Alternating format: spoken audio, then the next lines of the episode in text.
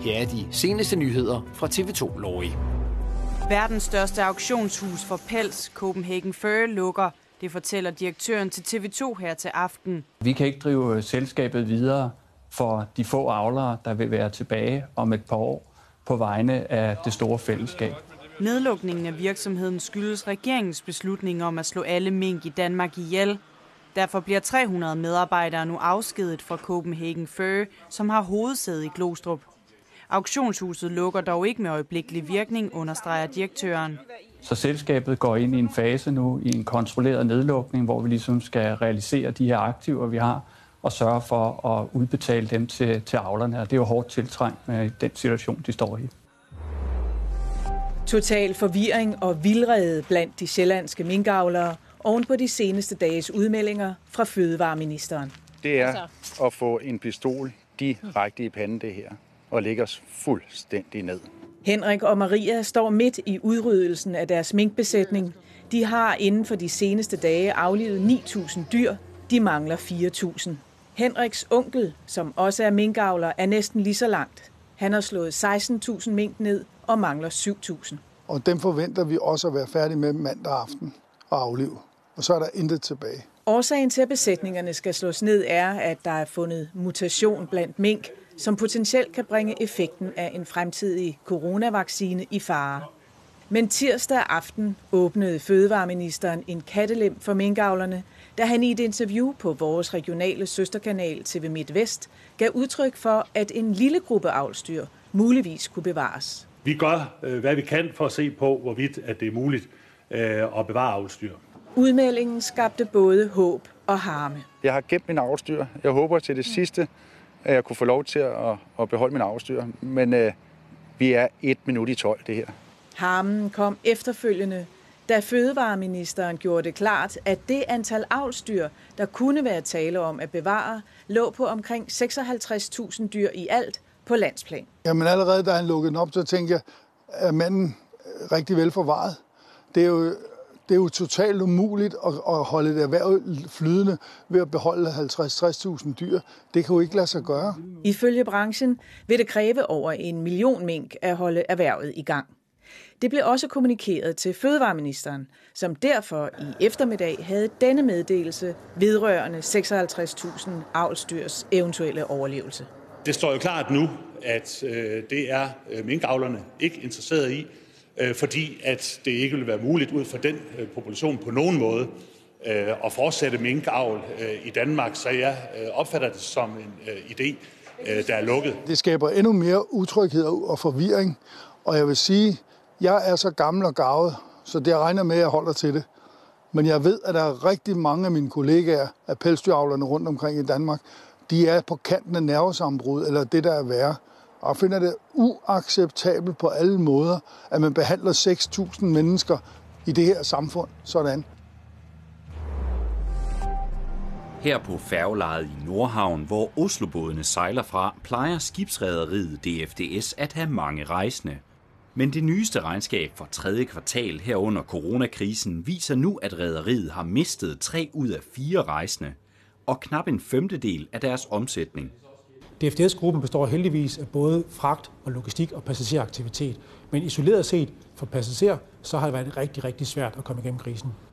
I slutningen af juni så det opmuntrende ud for rederiet, men rejserestriktionerne mellem Danmark og Norge, der blev strammet i midten af august, har været skyld i nedgangen. I oktober var der omkring 84 procent færre passagerer på selskabets passagerfærger, og nu er en af de to kæmpestore færger så blevet lagt på land indtil midten af februar.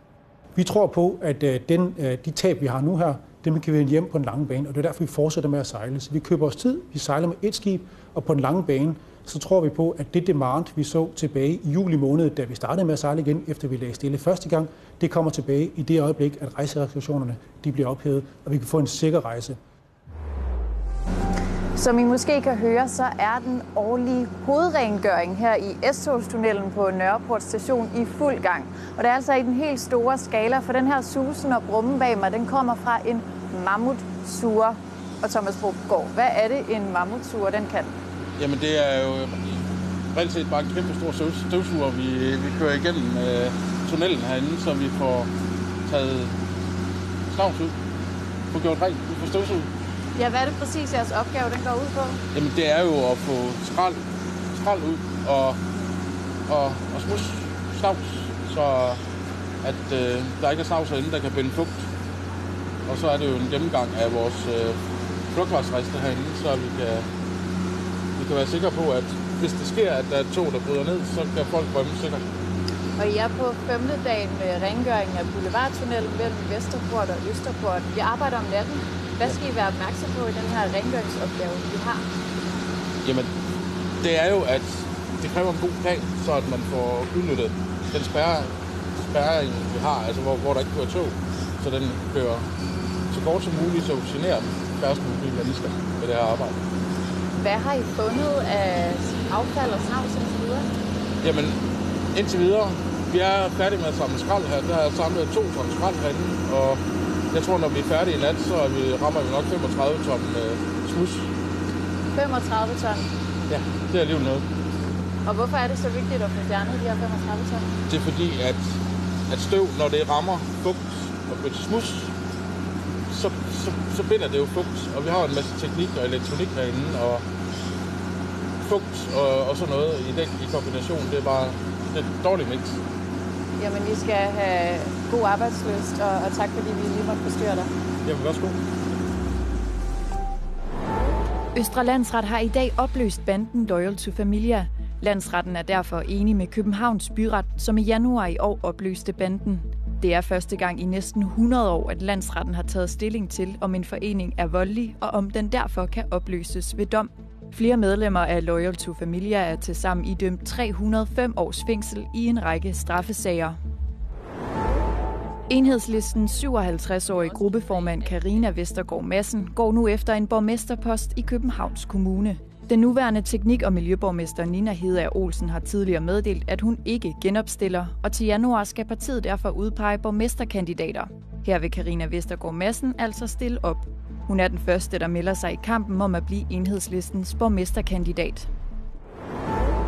Efter halvandet års arbejde er Langstrup Mose endelig renset færdig. 50 års lerdueskydning har forurenet det tidligere skydebaneareal i Fredensborg Kommune med lærduer, patronhylstre og blyhavl, og der har i flere år været togtrækkeri om, hvem der skulle betale for oprydningen. Men nu er mosen altså blevet til et naturområde på kommunens regning. Måske har du hørt om Amarinoen i København. Det er Amagers svar på den spanske Camino, hvor du kan gå en vandretur på 24 km i naturterrænet. Men i dag er der også kommet en ny, mere afslappet rute lige ved Artillerivej ved Amagerfællet.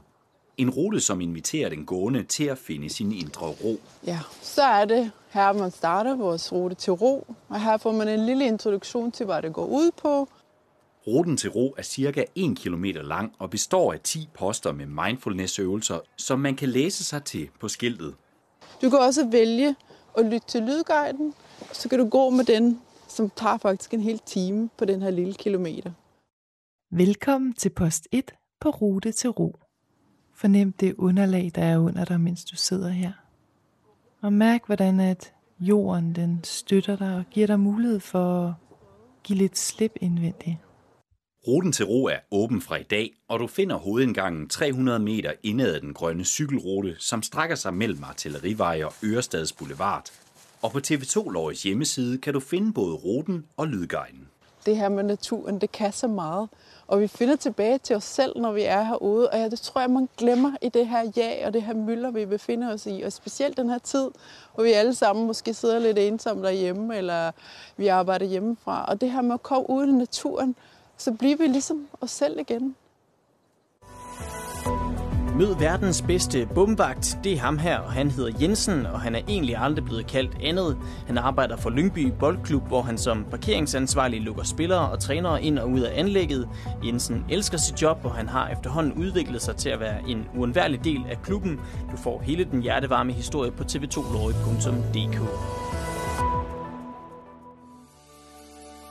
Været præsenteres i samarbejde med Plantorama Store Julemarked.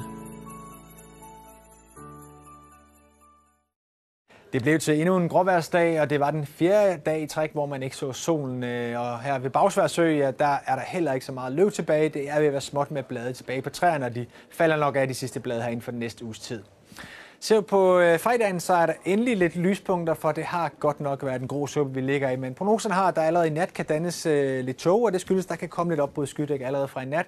Så i morgen, der vil man altså stå op til mulighed for lidt lys fra morgenstunden, og der ser ud til at godt kunne være lidt opbrud øh, hister her. Så en øh, fredag, hvor der er mulighed for at få lidt øh, sol i perioder, ikke fordi jeg lover meget sol, men der kan altså komme lidt sprækker, lidt huller, måske lige et kvarter, halv time med lidt sol, og det er nok også det, det bliver til, men øh, trods alt meget bedre end det her gråt gråt, det har været de sidste fire dage.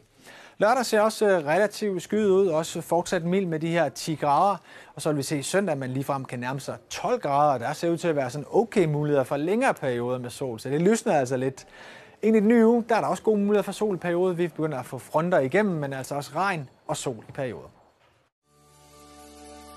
Været blev præsenteret i samarbejde med Plantorama Store Julemarked.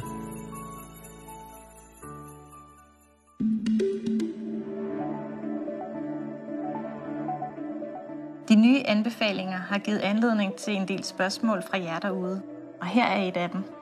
Hvorfor må man kun være sammen med 10 personer i husstanden, når der er langt flere personer på arbejdspladsen eller i skolen? Målet er ikke helt at undgå smitte, men forsøge at reducere mest muligt, og her er det overordnede formål at reducere antallet af sociale kontakter. Og vi har prioriteret, at vi fortsat skal kunne gå på arbejde, og at børnene kan komme i skole. Og derfor må vi mindske det sociale samvær andre steder. Målet er at holde smitten nede på et niveau, hvor vi kan skærme personer i øget risiko for et alvorligt forløb, og hvor vores sundhedsvæsen kan klare belastningen. Og så er det vigtigt at holde sig for øje, at der netop på skoler og på arbejdspladser gøres en kæmpe indsats for at forebygge smitte med fokus på afstand og hygiejne.